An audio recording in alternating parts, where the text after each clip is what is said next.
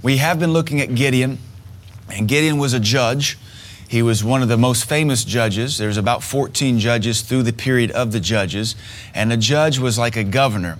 We think of a judge like Judge Wapner or Judge Judy or the Supreme Court judges.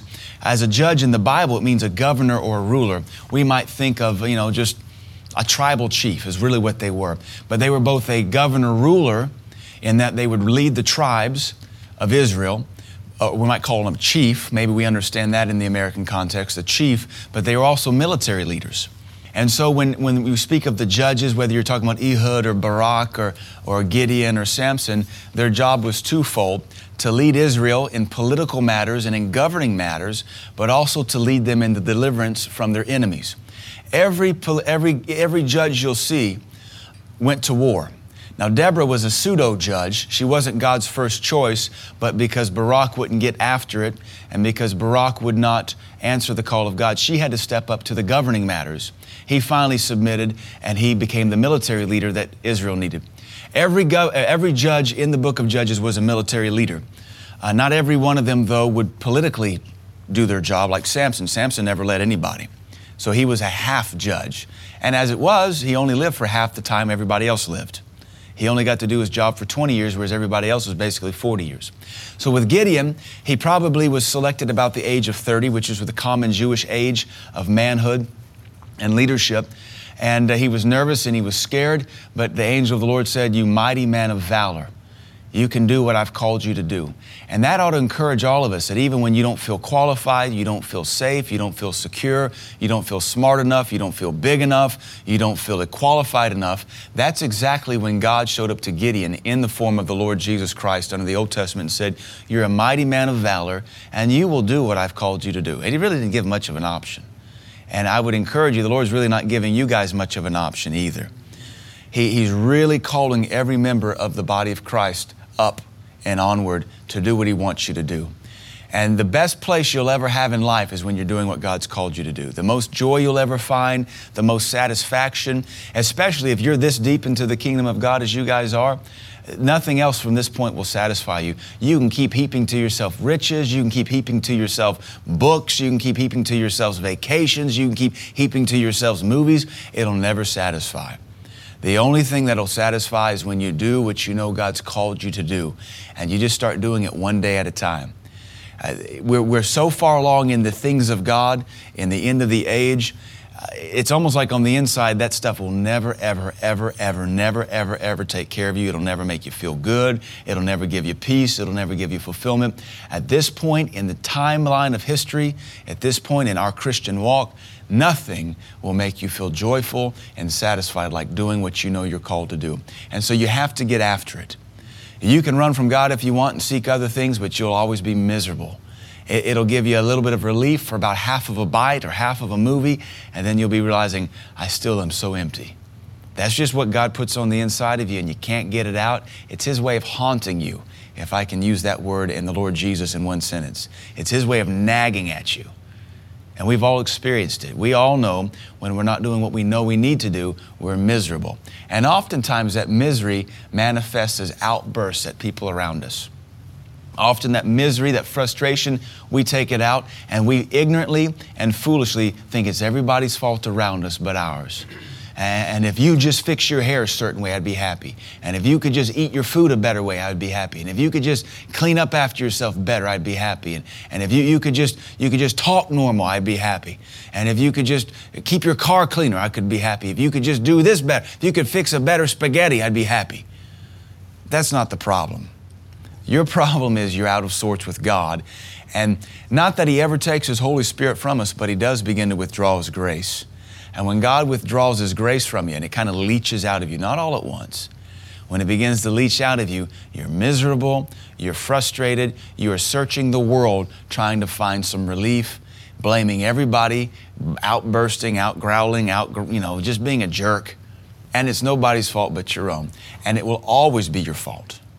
And it will only get worse and worse as the grace leaches out of you. It will continue to get worse and worse until you rise up and do the very thing you've known all along that you need to do.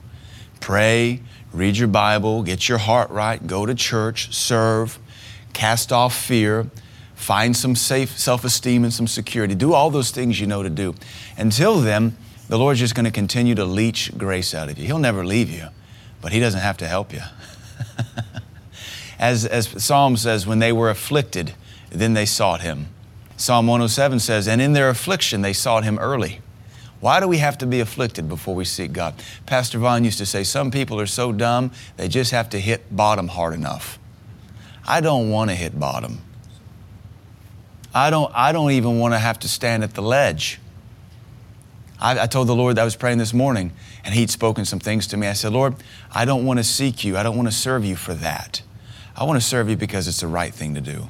I want to serve you because I love you. I don't want to serve you for reward. I know you'll give it to me. But Lord, I, I don't want to think I'm so immature you have to bribe me to serve you. Lord, it even hurts my heart that you would, you would promise me a reward for serving you as if I need a reward to serve you. I want to serve you, Lord, because it's the right thing to do. I want to get it in my heart that I serve you because I love you. Do it out of love, not out of a promise of a recompense, because then it's works. And so we're not going to be happy, we're not going to be fulfilled, we're not going to be satisfied until we serve God because we know it's the right thing to do. Some of you, until you just start serving God, period. If you have to, serve God to get some grace back on your life. You know, if you, you know, whatever it takes, just serve God just to be back right where you need to be in the perfect center of His will. That's the best place to be. With Gideon, we knew he would never be happy from that day forward because the word of the Lord had come unto him and said, You mighty man of valor, you will kill the Midianites, you will slay them as one person. And he would, from that point forward, he would never be happy. He would never be satisfied. There would always be this thing hanging over his head, always this thing hanging over his, his life. You know what? I could be leading Israel. I don't have to always thresh wheat.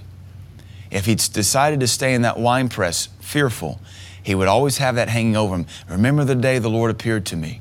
Remember that day He appeared to us and He promised us to make us great if we just serve Him? And I chose not to go with it. And so now, 10 years later, now 20 years later, I'm still in this little bitty hiding hole threshing wheat. And God picked somebody else in my place.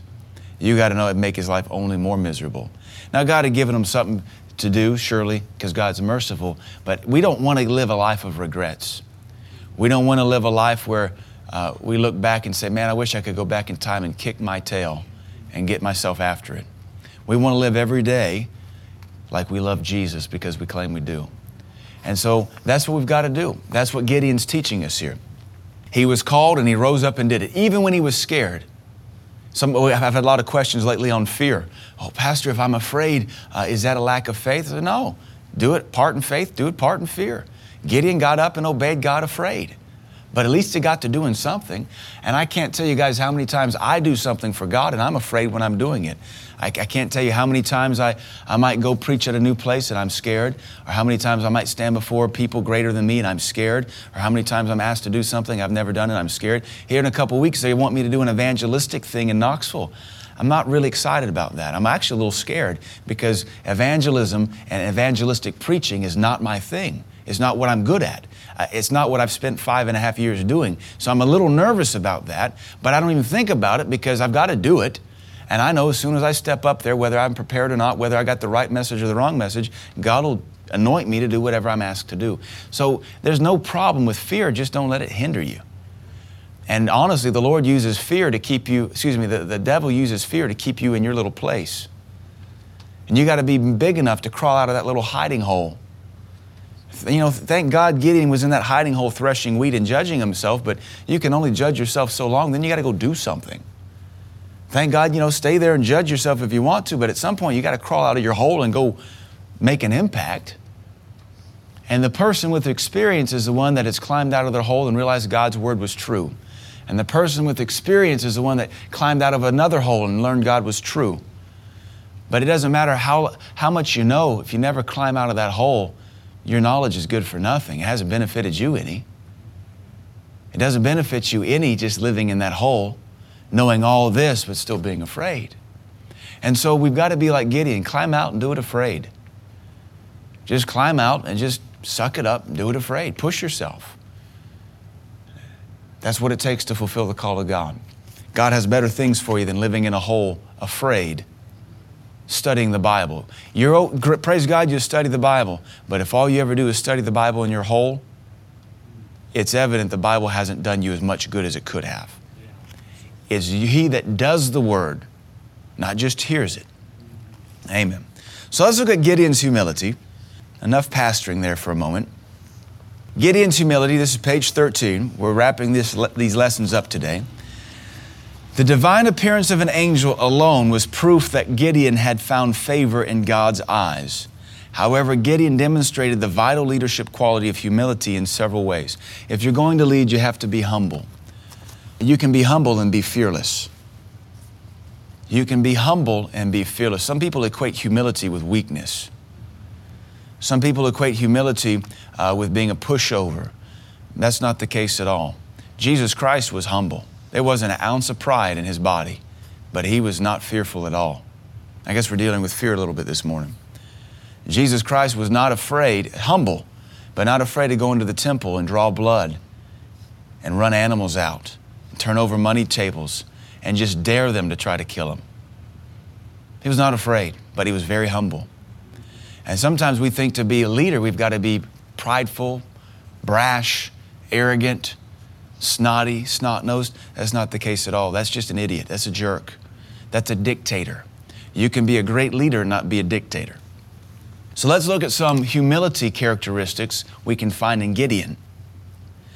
Uh, he lived a life of self examination. That we've discussed that already. He examined himself in that wine press where he was threshing wheat. Threshing wheat is a, a biblical allegory for self judgment. When you thresh wheat, you separate chaff from the grains.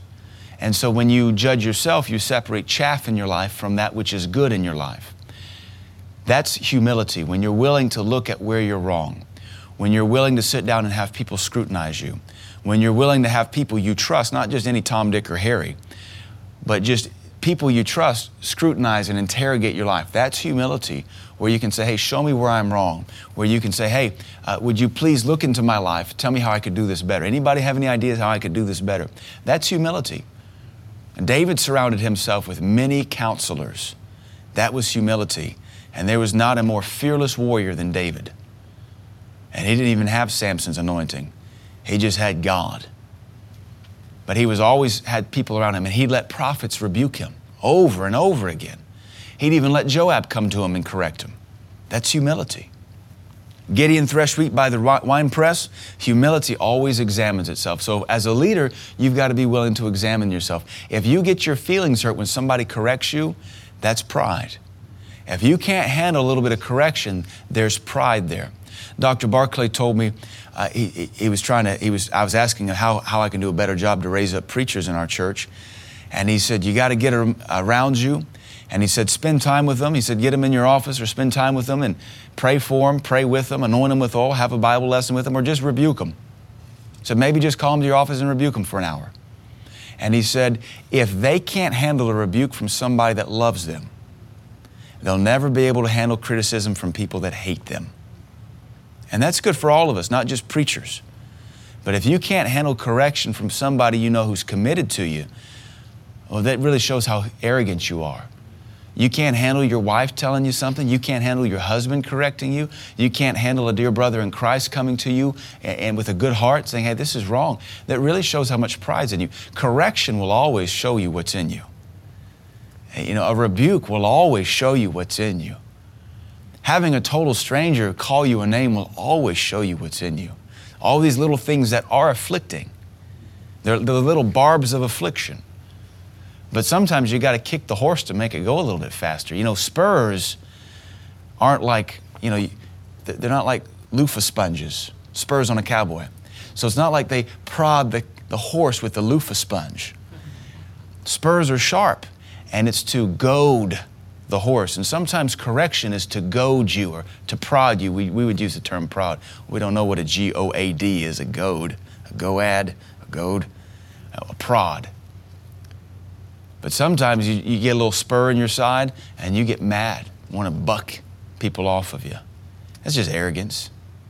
You haven't been broken yet. A broken horse can be spurred. A wild, arrogant horse you spurt, he's kicking. He bucks you off, and on your way back, then he bucks you forward. And if he kicks you in the head, God help you.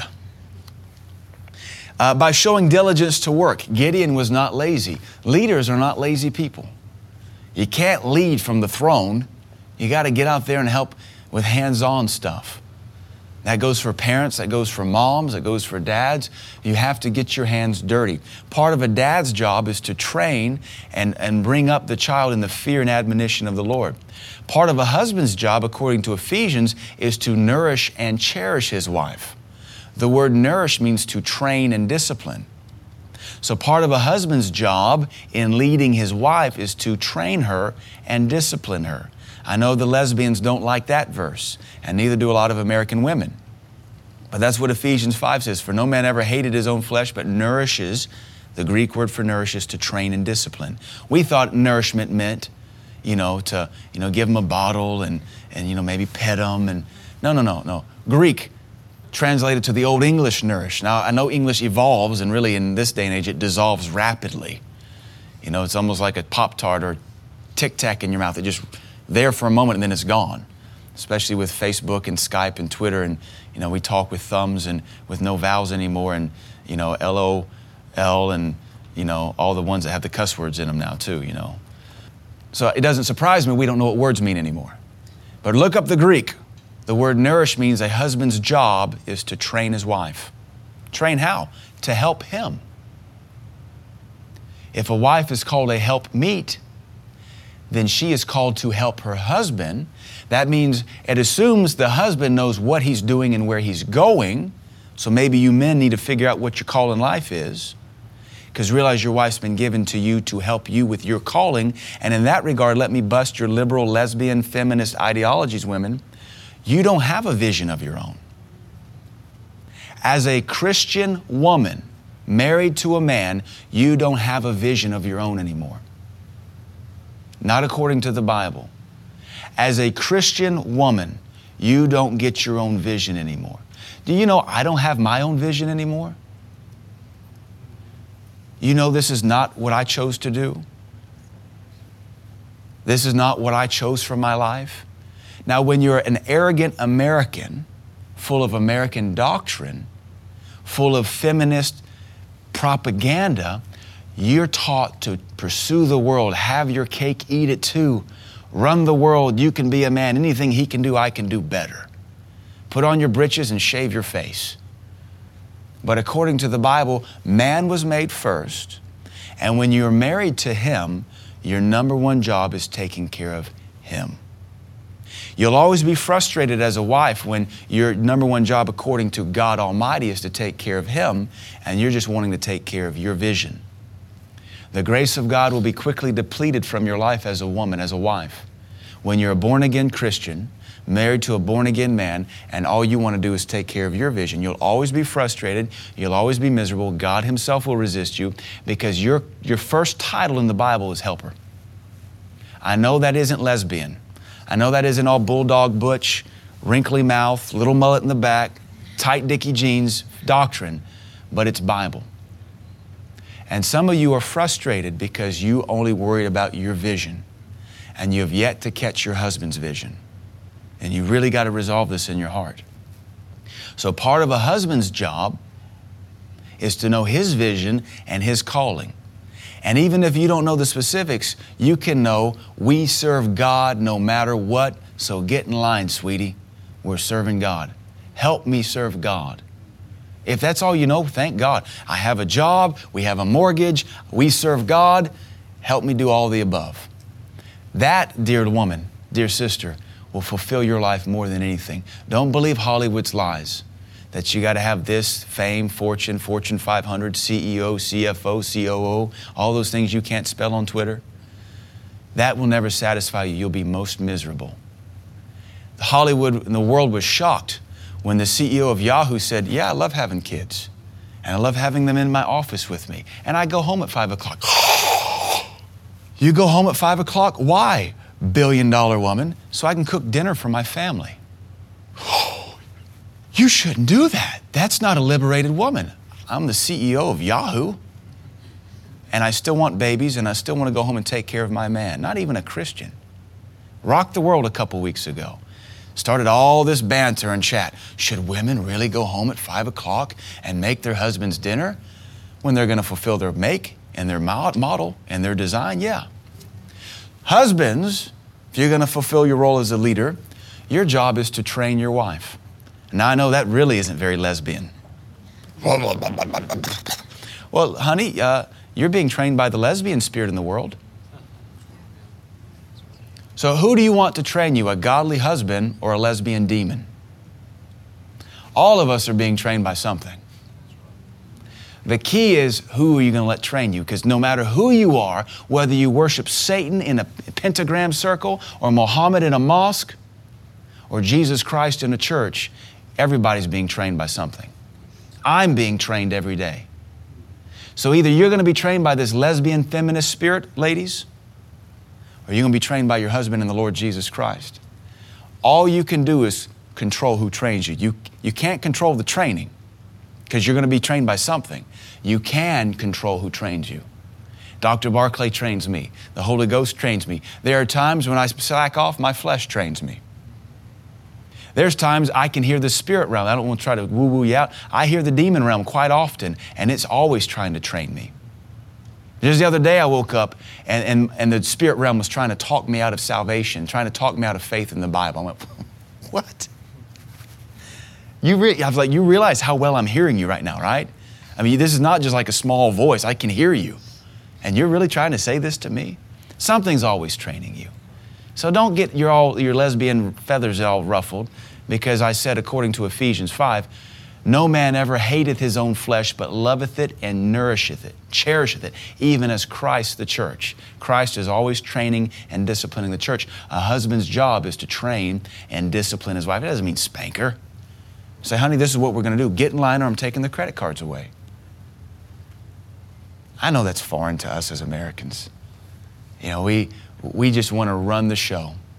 We have all the answers. No, you don't. Look at your life. Look at my life. I need help. So, leadership. Diligence to work. Gideon was not lazy. I don't know how we got off on all that. Ladies, yeah. Ladies, wives, I should say wives, your husband is to train and discipline you.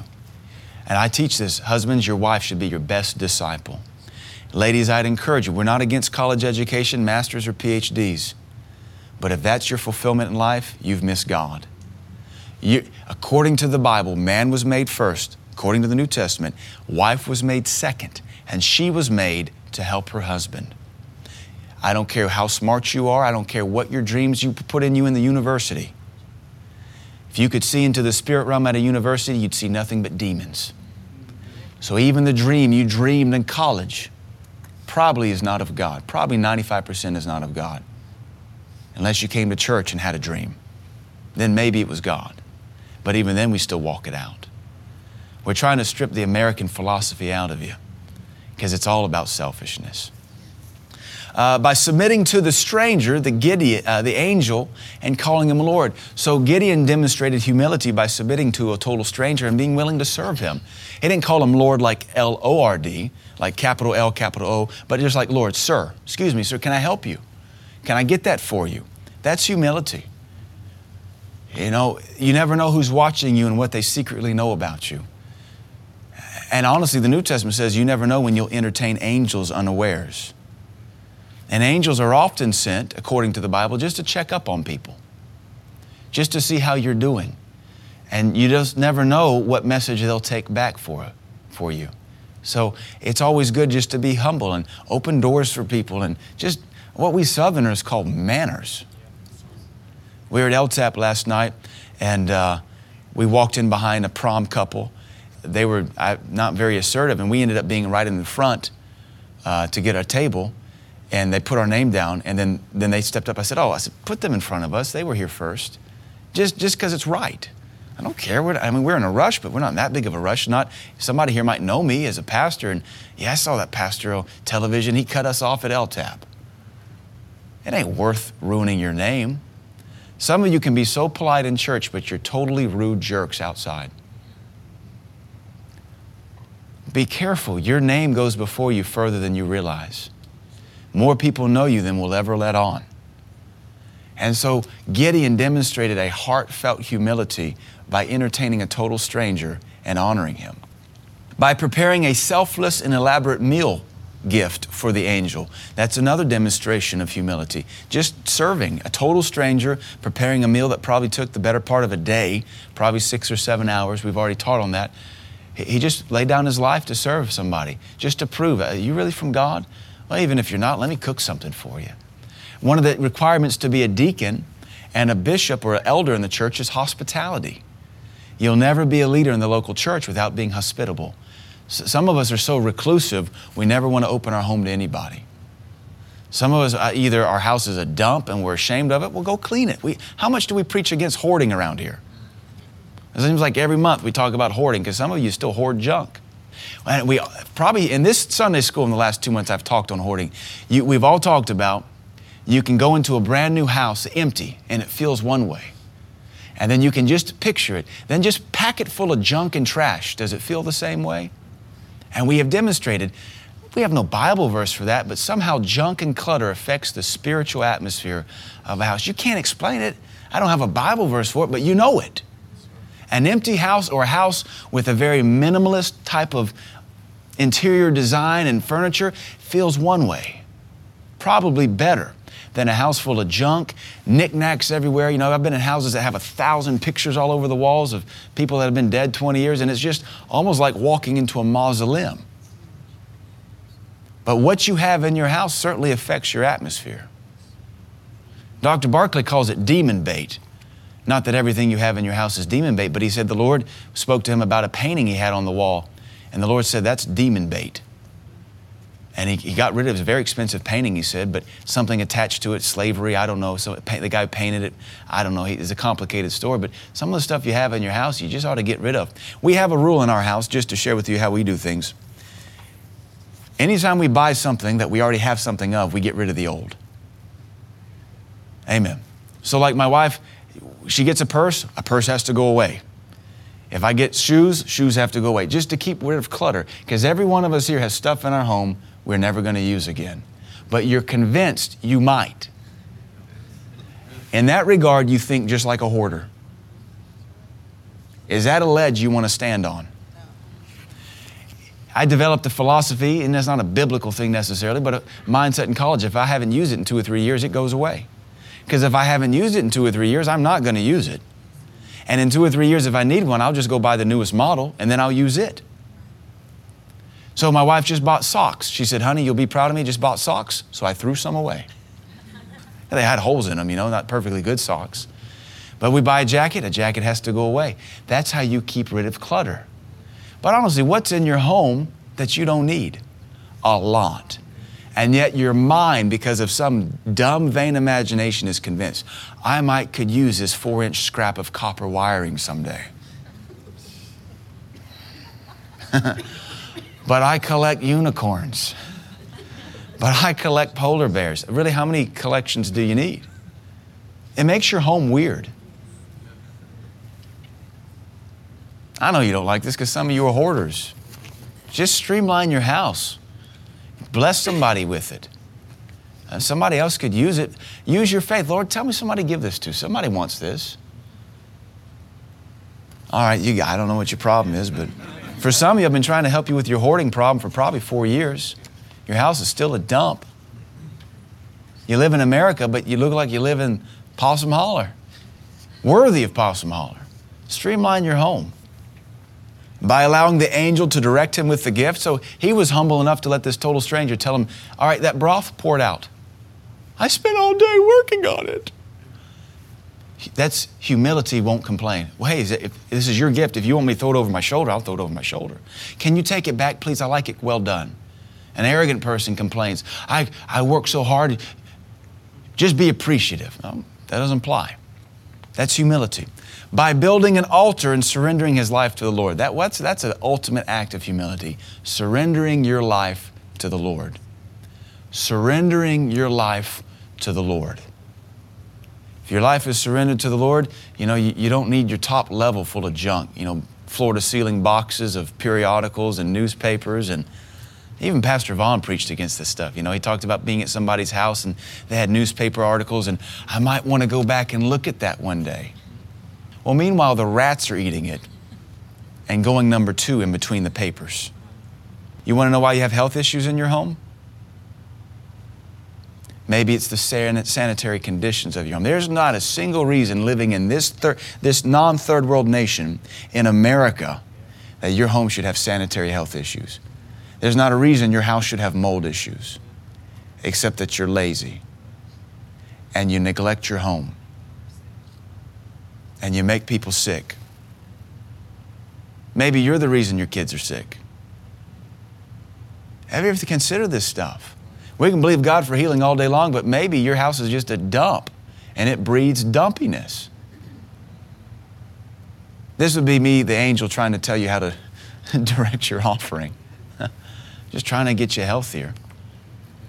In college, we lived on Broad Street, and one of my roommates, it was a hundred, then it was a 107 year old farmhouse. And I didn't have allergy problems, and neither did Jeff Green, but Michael Vaughn moved in with us. And Michael Vaughn had health issues. Not, he, was a, he was a runner, but he had allergies, and our house had mold in it. And just out of love for a roommate who was a brother in Christ, we inconvenienced ourselves. We'd lost, I think, some money, had to come up with some more money. We moved out of the farmhouse just because we loved a roommate. Because we knew there was mold in the house. Because Michael Vaughn, I've not talked to in 15 years. I lived with him for maybe two years. Just a brother in Christ I met in FCA, and it was just the right thing to do. Hey, this isn't our home, so we can't gut the thing, we can't demold the thing, but the least we can do is move to 4th Street and get a new apartment so Michael Vaughn doesn't have to fight health issues. Now, how much more should a father or a mother clean up the dump of their home so their kids can stop coughing up hairballs and breathing mold spores? Come on. Don't you love your family more than that? You got to know if my house caused health problems, we'd either gut the thing, burn it down, or go buy another one. Well, we're not going to tolerate this stuff. That's just part of leading. You take care of the folks you lead, otherwise, you're not a leader, you're just a loner. They start with the same letter, they end with the same two letters, but they're totally different. If your house is a dump, you as a husband, your job is to fix it. If you have to back off what you do around here, back off what you do around here. God doesn't want you to let your house fall into disrepair. We have more than enough people to take care of this home. So don't use that as an excuse. Go clean it out. Have a big old bonfire in the backyard. It's fun.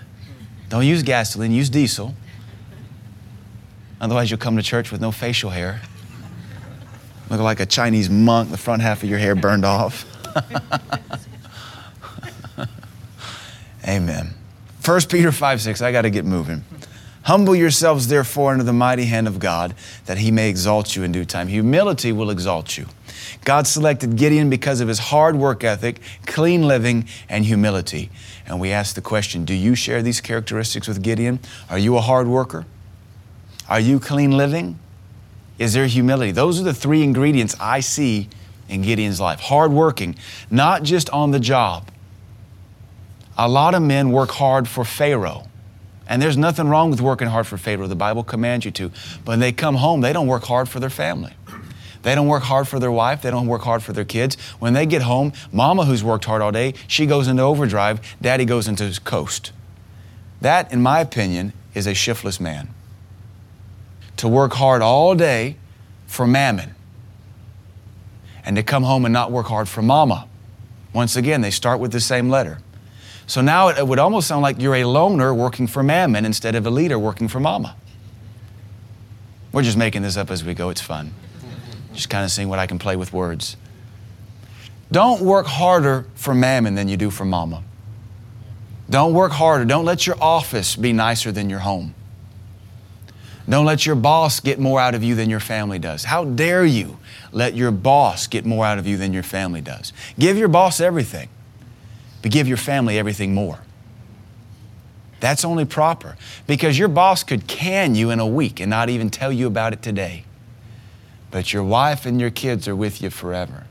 Don't you dare give your boss more than you give your wife and children. That's not a leader. And many marriages have f- failed, failed and fallen apart because of that. Many wives have felt neglected because of that. Uh, many children have grown up hating father because of that. You've got to make sure your family feels just as important because Pharaoh will never say thank you. Pharaoh will never be there for you. Pharaoh will not pay for your funeral. Pharaoh will not be there in the hospital. Pharaoh will not be there at your kid's graduation. Pharaoh will not be there at your daughter's wedding. But mama will, and so will your family. So part of leading is leading more at home than you do on the job. And it's really a shame that some husbands are better leaders at work than they are at home. It's really a shame some husbands are better leaders at work than they are at home. So let's get this right. We're not even talking about preachers now, obviously. We're talking about just men being men. The need for a leader. Gideon was being prepared for leadership just in time to lead Israel against the Midianites. Judges 6:33 Then all the Midianites and the Amalekites and the children of the east were gathered together and went over and pitched in the valley of Jezreel. I, the Lord's kind of sneaky, in my opinion. He said, You're going to fight the Midianites. And then a lot more than that show up. It's just kind of like when he says, You're going to pastor in Grafted Word Church. And he doesn't tell me everything else that comes along with that. He'll never tell you everything that comes with it because you'll, you'll run away. But he knows that if he calls you, he'll also equip you to do everything he's called you to do. And so you can't be afraid. Sometimes He just doesn't tell us because He knows how much fear is still in us. Some of us can't even get over the fear we've made up in our head. Most of our fear is fear we just made up in our head. Most of our fear is just fear we make up in our head because 99.99999% of it never comes to pass. And yet you live there convinced it's real. And the 0.0001% that comes to pass comes to pass because, like Job, that which you feared the most has come upon you. You brought it there. Through your faith, through entertaining that familiar spirit, you brought it upon you by believing what the demon told you. Amen. Gideon was raised up because there was a need for leadership. The need for leaders is greater now than ever. Are you willing to do what it takes to be a leader? Are you willing to be the leader your children need? Are you willing to be the leader that your, your wife needs? Are you willing to be the leader the body of Christ needs? Are you willing to rise up? I was telling somebody uh, on their job, they, they said uh, something about a promotion and a raise, and I said, hey, in this community, all you have to do is just breathe a little bit quicker work a little bit harder than your coworker. They'll make you manager. This region has a very low pulse. And all you have to do there is come in and be able to tell them you can work a little faster and run a little harder, you can own the company next week. That's all it takes. Amen. Gideon's selection. Gideon was not only called, but he was also selected. Gideon's life changed drastically once he was called, and the Spirit of God came upon him in a mighty way. Judges 6, 34 and 35. But the Spirit of the Lord, see, verse 20, 33 says that all these people came against Israel. But, verse 34 says, the Spirit of the Lord came upon Gideon, and he blew a trumpet and Abiezer was gathered and assembled together after him, and he sent messengers throughout all Manasseh who gathered after him, and he sent messengers to Asher and to Zebulun and to Naphtali, and they came up to meet him.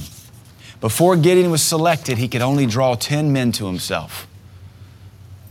That's all he could ever draw 10.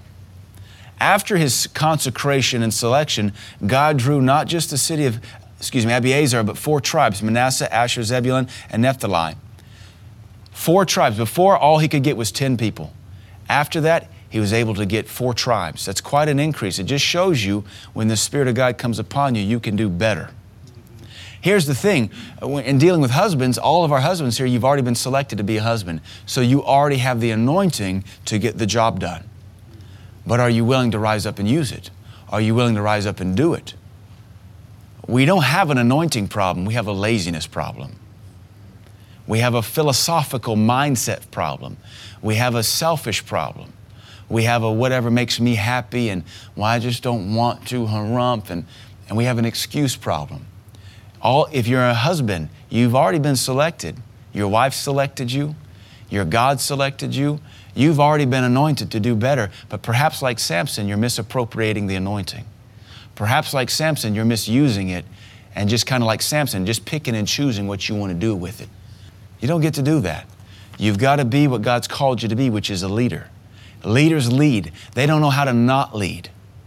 They don't know how to not take charge. In fact, when leaders get a hold of it, when they go into a place, they have to restrain themselves because they start seeing everything that needs to be fixed and how they could do it better. They have to pull back on their reins. They don't have to be spurred. Leaders should never have to be spurred, they should have to be restrained. But as it is, the Lord Jesus ends up doing a lot of spurring and very little restraining. What he ends up restraining is, our flesh. He doesn't ever have to restrain our leadership because we're still trying to be spurred towards it.